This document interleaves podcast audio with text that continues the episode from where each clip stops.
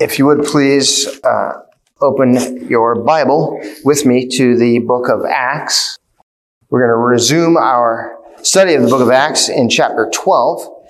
Uh, it has been a, a season uh, where we took a little break for the past four weeks from our study of the book of Acts to uh, celebrate the resurrection of Jesus Christ. Uh, one thing I do want to emphasize is that every Lord's Day gathering is a celebration that He is risen. Every Lord's Day, we celebrate a risen Savior, the one who is Lord and Master. It's not just a one week and done kind of deal. Our normal mode uh, is that after we seek God, the Holy Spirit in prayer, We'll read the text under consideration aloud.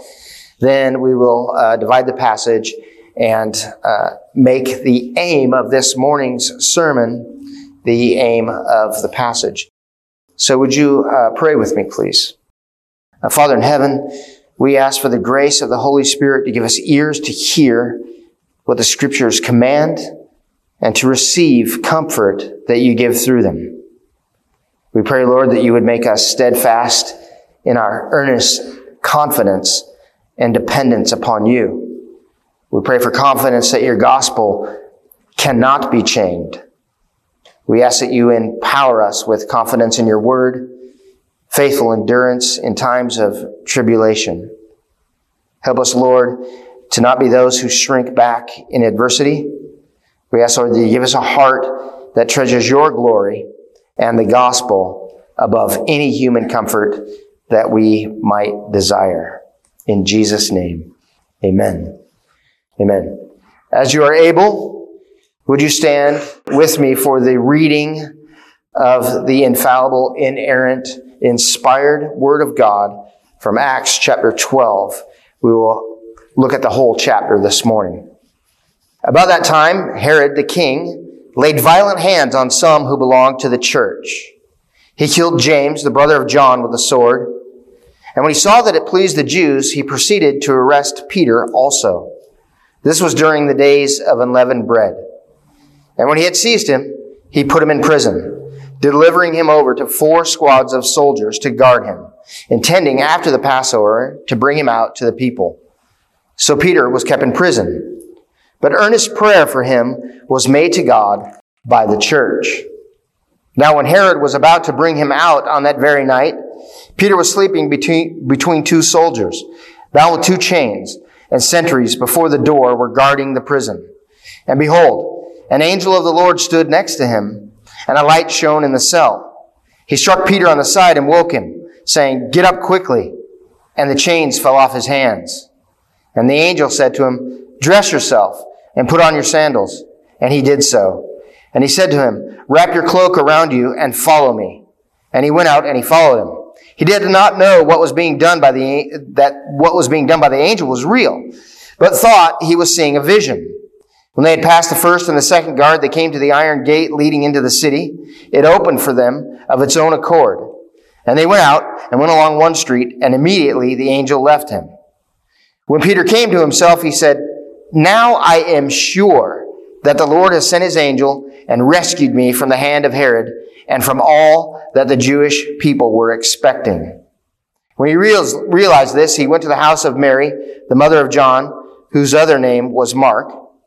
When many were gathered together and were praying, and when he knocked at the door of the gateway, a servant girl named Rhoda came to answer. Recognizing Peter's voice, in her joy, she did not open the gate, but ran in and reported that Peter was standing at the gate. They said to her, You are out of your mind. But she kept insisting that it was so. And they kept saying, It is his angel. But Peter continued knocking, and when they opened, they saw him and were amazed. But motioning to them with his hand to be silent, he described to them how the Lord had brought him out of the prison. And he said, Tell these things to James and to the brothers. Then he departed and went to another place. Now when day came, there was little no disturbance uh, among the soldiers over what had become of Peter. And after Herod searched for him and did not find him, he examined the sentries and ordered that they should be put to death. Then he went down from Judea to Caesarea and spent time there. Now Herod was angry with the people of Tyre and Sidon, and they came with one accord, and having persuaded Blastus, the king's chamberlain, they asked for peace, because their country depended on the king's country for food. On an appointed day, Herod put on his royal robes, took his seat upon the throne, and delivered an oration to them. And the people were shouting, the voice of a God and not of a man.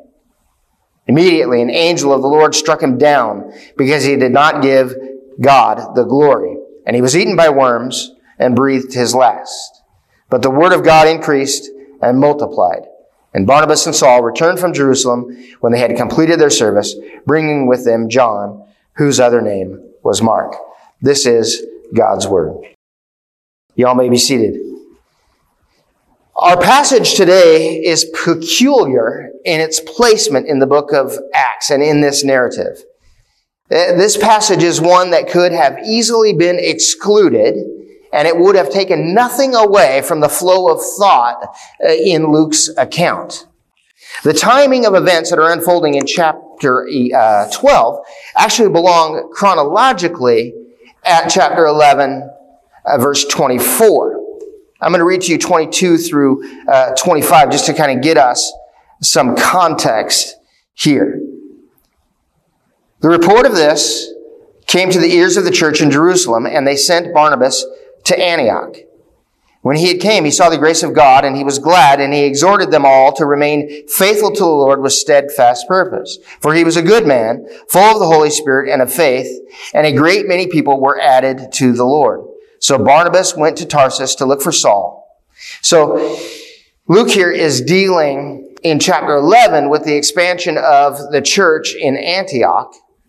And, and he's doing that in chapter 11. But at the same time, see, this persecution that we're looking at in chapter 12 occurs in Jerusalem.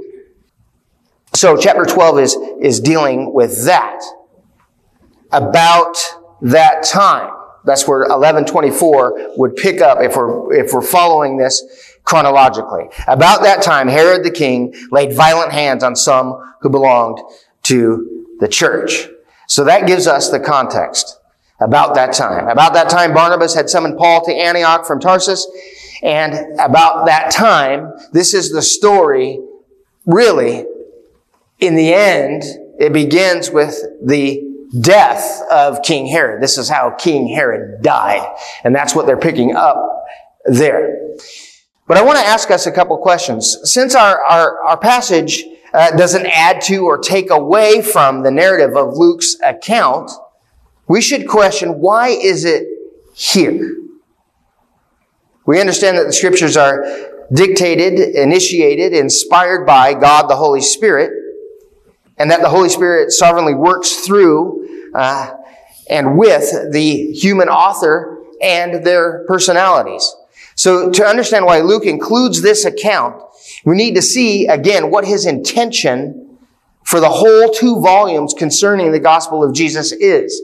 His whole intention from the Luke account in the gospel that is named after him and then Acts, which is sort of uh, the follow up upon the resurrection of Jesus and his ascension into heaven. So these whole two volumes, Luke has one intention, one intended purpose. From the uh, reading from chapter one from the NSB says, "It seems fitting for me as well, having investigated everything carefully from the beginning, to write out for you in consecutive order most excellent Theophilus, so that you may know the exact truth about the things that you have been taught. This is his aim. That you would know, that the hearer, the reader, the listener would know the exact truth about the things that have been taught. So I would ask us to ponder this. What exact truth does Luke intend to show uh, by showing us Peter's imprisonment and his miraculous deliverance? What exacting truth does Luke want us to understand concerning the death of Herod Agrippa? What exacting truth does Luke desire the reader to understand concerning the surety of the gospel? What does Luke show us uh, that the church ought to do in light of the truth that he wants us to have exact knowledge of. These questions are the ones that I'm going to try to unfold for us and answer this morning. The overarching aim of Luke, placing this narrative where it is, is that in one sense, he is declaring without hesitation, without reservation, the sovereignty of God. That God is God and what he sets to accomplish will be accomplished. There is nothing that will thwart God's sovereign will. He wants us to understand that. The Westminster Divines most aptly describe the sovereignty of God in this way. From all eternity did God, by the most wise and holy counsel of his own will, freely and unchangeably ordain whatsoever comes to pass. Yet so as thereby neither is God the author of sin, nor is violence offered to the will of the creatures, nor is the liberty or contingency of second causes taken away, but rather established. Although God knows whatsoever may or can come to pass upon all supposed condition, yet he hath not decreed anything because he foresaw it as future, or as that which would come to pass upon any such conditions.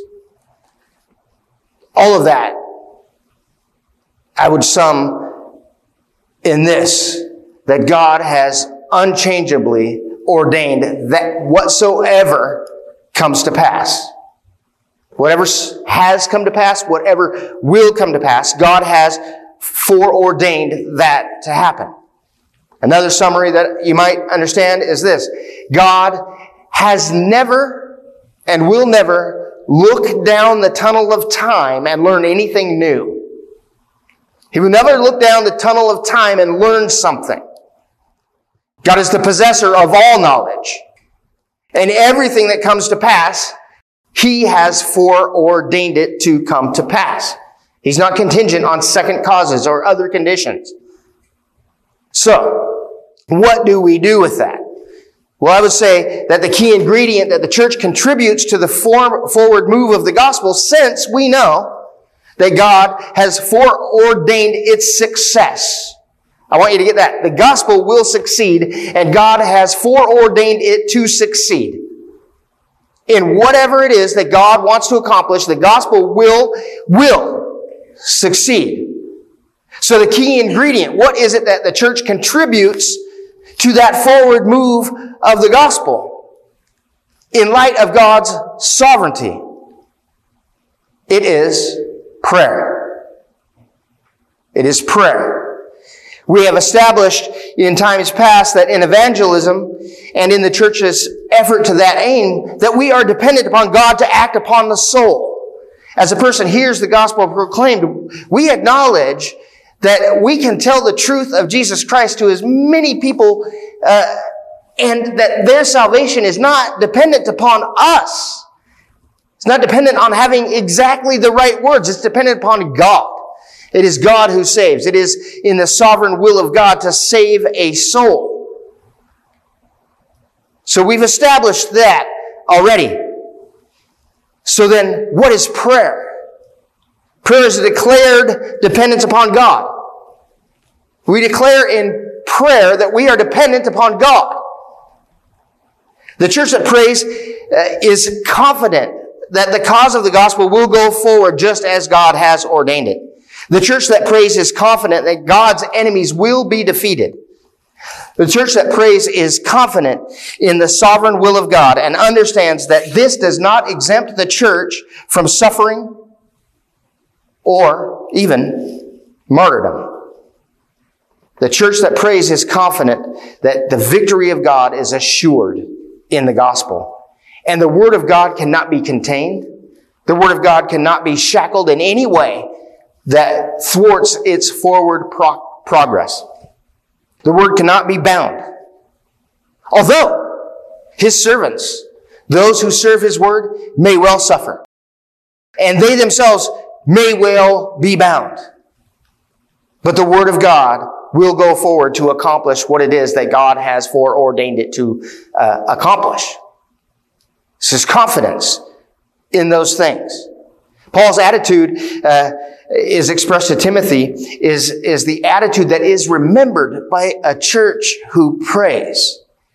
In 2 Timothy chapter 2 verses 8 and 9, he says, Remember Jesus Christ, risen from the dead, descendant of David, according to my gospel, for which I suffer hardship, even to imprisonment as a criminal. But the word of God is not imprisoned. So as we uh, study the book of Acts, I want to uh, bring us into this uh, reminder of a pattern. There's a cyclic pattern that is developed in the book of Acts. In part one of the pattern, what happens is that Christian leaders emerge and they preach the gospel. And in part two of this pattern, we see that listeners of the gospel are converted and added to the church. Upon that success, the next cycle seems to begin opponents to the gospel emerge. They begin per- persecuting the church and Christians themselves. And then we see that God's will prevails in the last cycle and that he intervenes on behalf of the Christian or the church. And finally, the witness of Jesus Christ as Lord and the word of God expands. We see in today's passage that the key ingredient, the steadfast practice of the church that partners with the sovereign will of God to intervene is prayer. So I want to look more detailed at the first uh, four verses here. About that time, Herod the king laid violent hands on some who judge, uh, who belonged to the church. He killed James, the brother of John, with a sword. And when he saw that it pleased the Jews, he proceeded to arrest Peter also. This was during the days of unleavened bread. And when he had seized him, he put him in prison delivering him over to four squads of soldiers to guard him, intending after the Passover to bring him out to the people. So we have the context about this time. About that time. About that time, Bar- Barnabas had summoned Paul to Antioch from Tarsus. King Herod Agrippa had died. Herod was, was Herod Agrippa the first. He was the grandson of Herod the Great. He grew up in Rome. And as he grew up in Rome, he had developed some boyhood friends. These boyhood friends had become emperors in little small pockets. And because of his friends, he was granted rule over uh, various territories in Judea, Judea until his, his kingdom extended close to the full extent that his grandfather's territory uh, had. And Herod had this desire. He had a big desire to win over the Jews. And specifically, he wanted to find favor with the Pharisees. Herod's persecution of the church and of Christians was aimed at winning even more favor. His desire to crush Christians was to win favor. He was supposing that he would win favor from the Jews. Problem is, he had a problem. See, eh, at best, the Jews would tolerate him because he, he was circumcised and he followed customs and traditions of Judaism, but they never fully embraced him. They would have viewed him as kind of a half breed. So he's trying to win favor. So what does he do? He kills James. This is James, who is uh, the uh, brother of John. So let's not confuse him with, with James, the brother of Jesus, who penned the book of James. James' uh, death at the hand of Herod Agrippa was particularly gruesome. I want us to get the idea of what kind of guy Herod Agrippa was. It is said that James was sawed in half lengthways. Right? The death of James was foretold by Jesus Christ himself. Let us turn to Mark's gospel in chapter 10. I want us, I want us to see what Jesus, uh, how he foretells what happens to James. Mark uh, chapter 10, we're going to start in verse 35. So, this is James and his brother John. And James and John, the sons of Zebedee, came up to him and said to him, Teacher, we want you to do for us whatever we ask of you. And he said to them, What do you want me to do for you? And they said to him, Grant us to sit one at your right hand and one at your left in glory. Jesus said to him, You do not know what you're asking. Are you able to drink the cup that I drink or to be baptized with the baptism with which I am baptized? And they said to him, we are able. And Jesus said to them, the cup that I drink, you will drink. And with the baptism with which I am baptized, you will be baptized. But to sit at my right hand or the left is not mine to grant, but it is for those for whom it has been prepared. James had this desire uh, to be exalted to a position on the right hand of the kingdom of God, and he asked for favor. And Jesus says, Do you know what the cost of exaltation is? The cost is suffering. Are you prepared to drink the cup that I have to drink? Are you prepared to be baptized with the baptism, baptism that I have been baptized with? And he says, you will. He tells James and John, you will. I think he was more specifically speaking to James as we can see because John suffered many things, but James suffered to the point of death, right?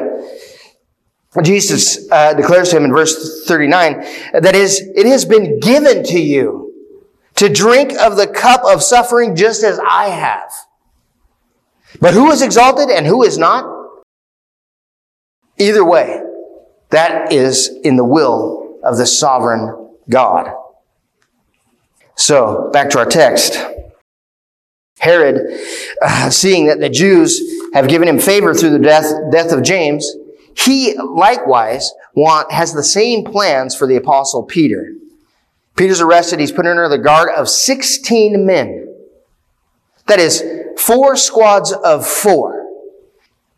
Now, here's how dangerous Peter was to Herod's thinking. The worst of the worst criminals, two. Two guards.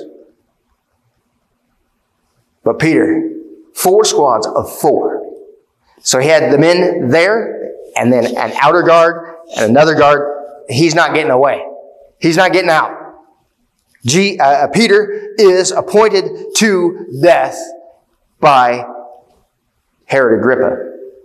And he's seeking to remain pleasing to the Jews.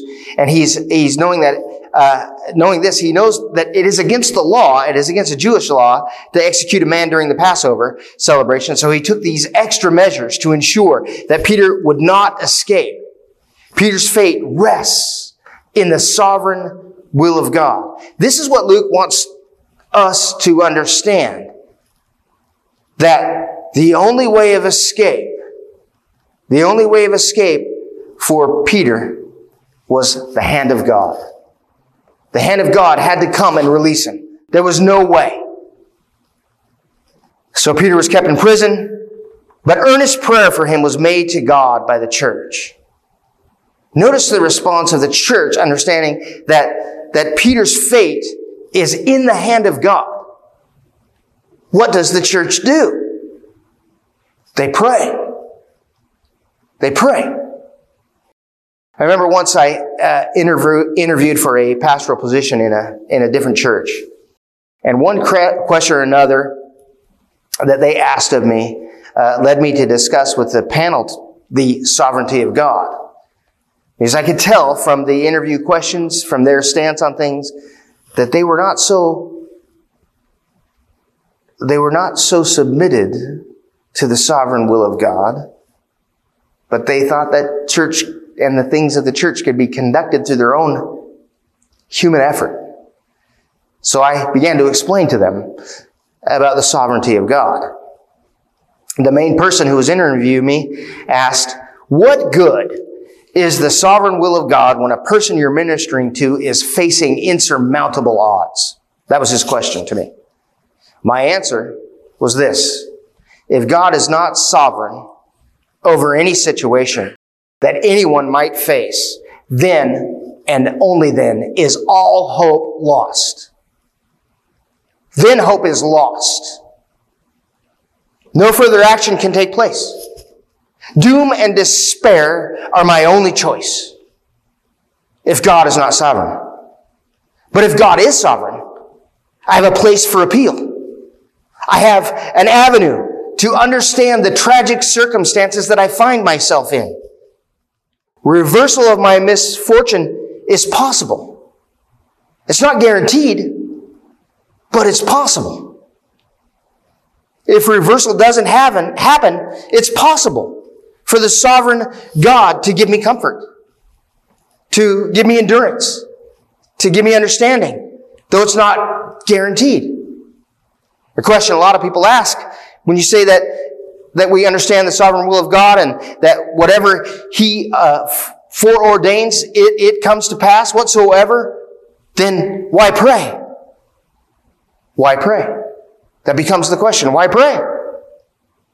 Well, the church prays for Peter's release. Didn't they pray for James?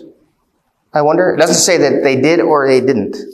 I read one commentator, commentator who uh, boldly declares that they didn't pray for James, and therefore James was sawn in half, but they prayed for Peter, and Peter was released. That's not in the passage. My guess is, and it's a pretty good, it's a biblical guess, that when you look at Acts chapter 2, and it tells us that the four things that the church engaged in constantly consistently, without wavering, was the apostles' doctrine, in fellowship, in communion, and in prayer. So this was their habit. So of course, they prayed for James, just as they prayed for Peter. James was sawn in half. Packer, uh, J.I. Packer writes an answer to this. Why does the church pray if God is sovereign? If whatsoever he wills will come to pass? He answers this in a way, I think. It says, quote, because Christians recognize that God is the author and source of all the good that they already have and all the good that we can ever hope for in the future. The prayer of a Christian is not an attempt to force God's hand, but a humble acknowledgement of helplessness and dependence. Every good thing we desire for ourselves and our, and others, we understand must be sought from God and will come, if it comes at all, as a gift from God's hand. Prayer is the key, key ingredient in the life of the church because God is sovereign and we are not. Prayer is the key ingredient in the midst of persecution because the church that entrusts herself to the sovereign hand of God, if it is His will to deliver that church, to deliver that Christian, it is God that must act. So prayer is the key ingredient to our Christian life. It's a key ingredient to understanding who we are dependent, helpless. I bet you there's not a man in here who likes to admit that, that I am helpless, that I am dependent. Men like to say and think, me being one of them, if a problem arises, I have skills, intellect, talent, energy. I can make things happen. But when it comes to the things of God, when it comes to those things, we have to understand we are out of our depth. We are dependent, helpless, hopeless, unless we are those who pray. And I think that men who pray are at their strongest when they're on their knees and they're honest before God. I need your intervention if anything is going to change. God is going to have to act. We can think about our own salvation in that way, isn't it? True? We sang many, many songs this morning. Jesus paid it all. All to him I owe. It is the one who knows in their core being that they cannot reconcile themselves to God. They can't do enough good work. To outbalance the sinful nature that they have. It is those who fall on their knees and say, God, help me. And God's answer is, Jesus paid it all. And the scriptures tell us there is no boasting, right? There is no boasting. We boast only in Jesus Christ. We sang it. Jesus paid it all. All to him I owe. That's a declaration of dependence, isn't it? We men, especially men, I think, but women, I'm sure as well, like to declare their independence. I like to declare my independence. This is Independence Day. I am able to, to take it all on. Great strength comes for the Christian when they finally get on their knees and they pray. Let's look at verses 6 through 11. Now, when Herod was about to bring him out on that very night, Peter was sleeping between two soldiers, bound with two chains, and sentries before the door were guarding the prison. And behold, an angel of the Lord stood next to him, and a light shone in the cell. He struck Peter on the side and woke him, saying, Get up quickly. And the chains fell off his hands. And the angel said to him, Dress yourself and put on your sandals. And he did so. And he said to him, Wrap your cloak around you and follow me. And when he went out and followed him, he did not know what was being done by the angel was real, but thought that he was seeing a vision. When they had passed the first and the second guard, they came to the iron gate leading into the city. It opened for them of its own accord, and they went out and went along one street, and immediately the angel left him. When Peter came to himself, he said, Now I am sure that the Lord has sent his angel and rescued me from the hand of Herod and from all the Jewish people were expecting. Luke wants us to understand that deliverance of Peter is miraculous. The sovereign hand of God is responsible. No other explanation can be given. Peter is bound by chains between two soldiers. Sentries are guarding the door. Peter demonstrates that he fully trusts in God's sovereignty. He fully trusts that whatsoever God decrees for him will certainly come to pass, whether it's death in the same fashion as James or deliverance. So Peter does what? He sleeps.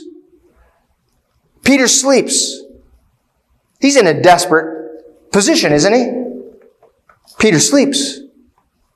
Peter trusts in the sovereign hand of God. Whether he delivers me to life or he de- delivers me over to death, his will be done.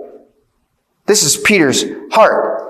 Peter gets poked awake from a deep sleep by an angel of the Lord, and the chains fall off. I was thinking about that whole thing, about the chains falling off of Peter. Sometimes we can feel like we are shackled by a sin, by a sin that, that besets us. We can feel chained and doomed to continue in the things that we even desire in our own hearts to be freed from.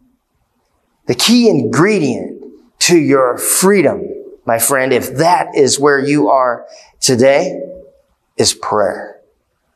Prayer, prayer, and more prayer. When you think that you've prayed enough, pray some more. Hebrews 12 tells us, in your struggle against sin, you have not resisted to the point of shedding your own blood. Prayer is our consistent resistance against besetting sin, entrusting yourself to the one who shed his blood for your sin, declaring your dependence upon God and his Christ, and asking that the shackles be removed. Earlier in that passage in Hebrews chapter 12 says that we are to look to Jesus, who is the founder and perfecter of our faith, who for the joy that was set before him endured the cross, despising the shame, and is seated at the right hand of the throne of God. Consider him who endured from sinners such hostility against himself, so that you may not grow weary or faint-hearted. Prayer is the key ingredient of a declaration in the trust in God, a declaration of what Christ has done for us in the past, that it was a good and perfect gift, trusting that the supply of good that God the Father has for us in Christ Jesus can never be exhausted. It can never be exhausted. When we think the goodness of God has, He's given us all the good that He could give us, God is not like us who runs out of things. He doesn't run out of goodness. He doesn't run out of the good gifts that he wants for his people. I think he's just looking for us to pray. I'm totally convicted on this, by the way, guys. I, you know, that I am, I pray, and I think I pray a lot. I know this, though. I don't pray enough. I know I don't. I don't pray consistently enough. I don't pray constantly enough. And I don't pray with that same sort of trust that Peter had. Think of the trust Peter had. There he is in prison, waiting on the sovereign hand of God, and he sleeps. Sleeps. He sleeps because he trusted God with his whole life, with everything. Whether you deliver me or you don't, I trust in you. That's the heart of Peter. I want that heart. That I may face something really horrible, but I trust that the horrible is for me. I pray that you deliver me. That's my will. But I pray that that is your will as well, right? Trust, so I can rest in Him and what He's done and what He can do. Looking again in our passage in verse 11. Peter came to himself. He says, Now I'm sure that the Lord has sent his angel and rescued me from the hand of Herod and from all the Jewish people were expecting. And when he realized this, he went to the house of Mary, the mother of John, whose other name was Mark, where many were gathered together and they were praying. And when he knocked at the door of the gateway, a servant girl named Rhoda came to answer. Recognizing Peter's voice and her joy, she did not open the gate, but she ran in and reported that Peter was standing at the gate. They said, you're out of your mind. But she kept insisting that it was so, and they kept saying, it is his angel. But Peter continued knocking, and when they opened and they saw that it was him, they were amazed. But motioning them with his hand to be silent, he described to them how the Lord had brought him out of the prison. And he said, tell these things to James and to the brothers. Then he departed and he went to another place. Peter at first, if this is a hand of God, he doesn't know. Or is this a vision that's born out of a dream for his release? He longs for his release. And then he comes to the realization that God's hand had delivered him from death. And the group, as they're continuing to pray for Peter's release when he comes knocking on the door, the church, although they're entrusting themselves to the sovereign hand of God to deliver Peter, they assume that the servant girl must be out of her mind because um, it is impossible that Peter is freed. Rhoda's beside herself and she's overwhelmed by the miraculous deliverance of Peter that she's in disbelief of this, but yet he, there he is, and so she leaves him at the gate. I love this part of the passage, you know, because here's what it tells us about our prayer, I think. That in our prayers, sometimes they're feeble. As wishy-washy and as incomplete as our faith tends to be, God is not stopped by the frailty and fickleness of our faith in Him. The sovereign will of God works on behalf of the praying person of the church, and it's not dependent upon our faithfulness, but it is dependent upon His faithfulness. God's sovereignty is a great comfort for believers who understand their propensity to fail. The key ingredient for us is prayer. As we pray, we know that our prayers are feeble and weak. As we put our faith and our trust in God, we know that our trust wavers, our faith bounces, but He's not dependent upon that. That God is sovereign over all those things and He works with knuckleheads like you and me. He gives us good gifts because He's good. He answers our prayers because He wants to because he's for us. Now, when day came, there was uh, no little disturbance among the soldiers over what had become of Peter. And after Herod searched for him and did not find him, he examined the sentries and ordered that they should be put to death. Then he went down from Judea to Caesarea and spent some time there. Now Herod was angry with the people of Tyre and Sidon, and they came to him with one accord, and having persuaded Blastus, the king's chamberlain, they asked for peace, because their country depended on the king's country for food. On an appointed day, Herod put on his royal robes, took his seat upon the throne, and delivered an oration to them. And the people were shouting, the voice of a God and not of a man. Immediately, an angel of the Lord struck him down because he did not give God the glory, and he was eaten by worms and breathed his last. But the word of God increased and multiplied. The exacting truths that Luke is delivering to us here in chapter 12 so far is that God is sovereign. And as such, the church displays her trust in the sovereignty of God through prayer. God delivers his people by his sovereign hand according to his own goodness and his own faithfulness and is not thwarted by the sinfulness or fickle faith of his people. In our last section here, we see another truth. The forward move of the gospel cannot be thwarted by any human agency. Persecution of the church will not undermine the gospel of Jesus Christ from reaching God's intended plan for expansion. And another truth, God will not set aside his glory for another. Herod has big plans. He has big plans for expanding his own influence. Um, and he attempts to curry favor from, from the Jews by persecuting Christians. He curries favor from his Roman boyhood friends in gaining territory for the Roman Empire. He uses his gift of communication to exalt himself among the people. The sovereign hand of God strikes him dead. But notice what it says is that the word of God increased and multiplied. Luke has confidence in the forward move of the gospel and the power of God's word to accomplish the plan of God. I ask us this, would we pray differently if Jesus Christ was our number one priority? Would we pray differently? What do you suppose God's number one priority is? His glory. God is glorified in increasing measure as the kingdom of God is expanded through the proclamation of His word concerning His Christ. Remember how the Lord's Prayer begins? Our Father, which art in heaven, hallowed be thy name, thy kingdom come, thy will be done on earth as it is in heaven. If it has been appointed to you to suffer, it is the will of God, and it will serve to glorify Him and advance His kingdom purposes. If God delivers you from persecution at the hands of evil men, it is the will of God and will serve to glorify Him and advance His kingdom purposes. John Piper writes this, God is most glorified in us when we are most satisfied in Him.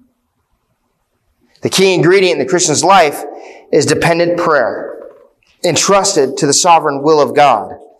When the advance of the kingdom is the priority of the church, our prayers change. If the kingdom of God and His gospel and that forward move is our aim, our prayers change. Amid persecution and suffering, then the Christian will begin to pray like Jesus. Father, if you desire, you could take this situation away from me. And my personal desire is that you do so. But our change, our prayers will change to be like Jesus in saying this, but either way, I know that whatever your will is, it is to advance your good purposes. It is to advance your good purposes in adding people like me, lost sinners without hope. It will serve that purpose to add people like me to your kingdom. So we say, nevertheless, not my will, but yours be done. So the key ingredient for the Christian who desires the sovereign will of God in their life is prayer.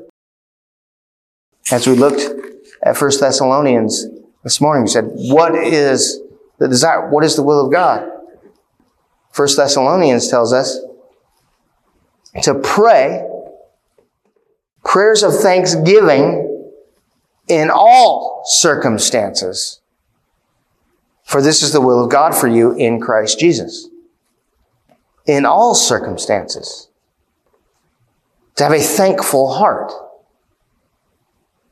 That is, if the glory of God and the gospel is the Christian's priority, it changes how we pray.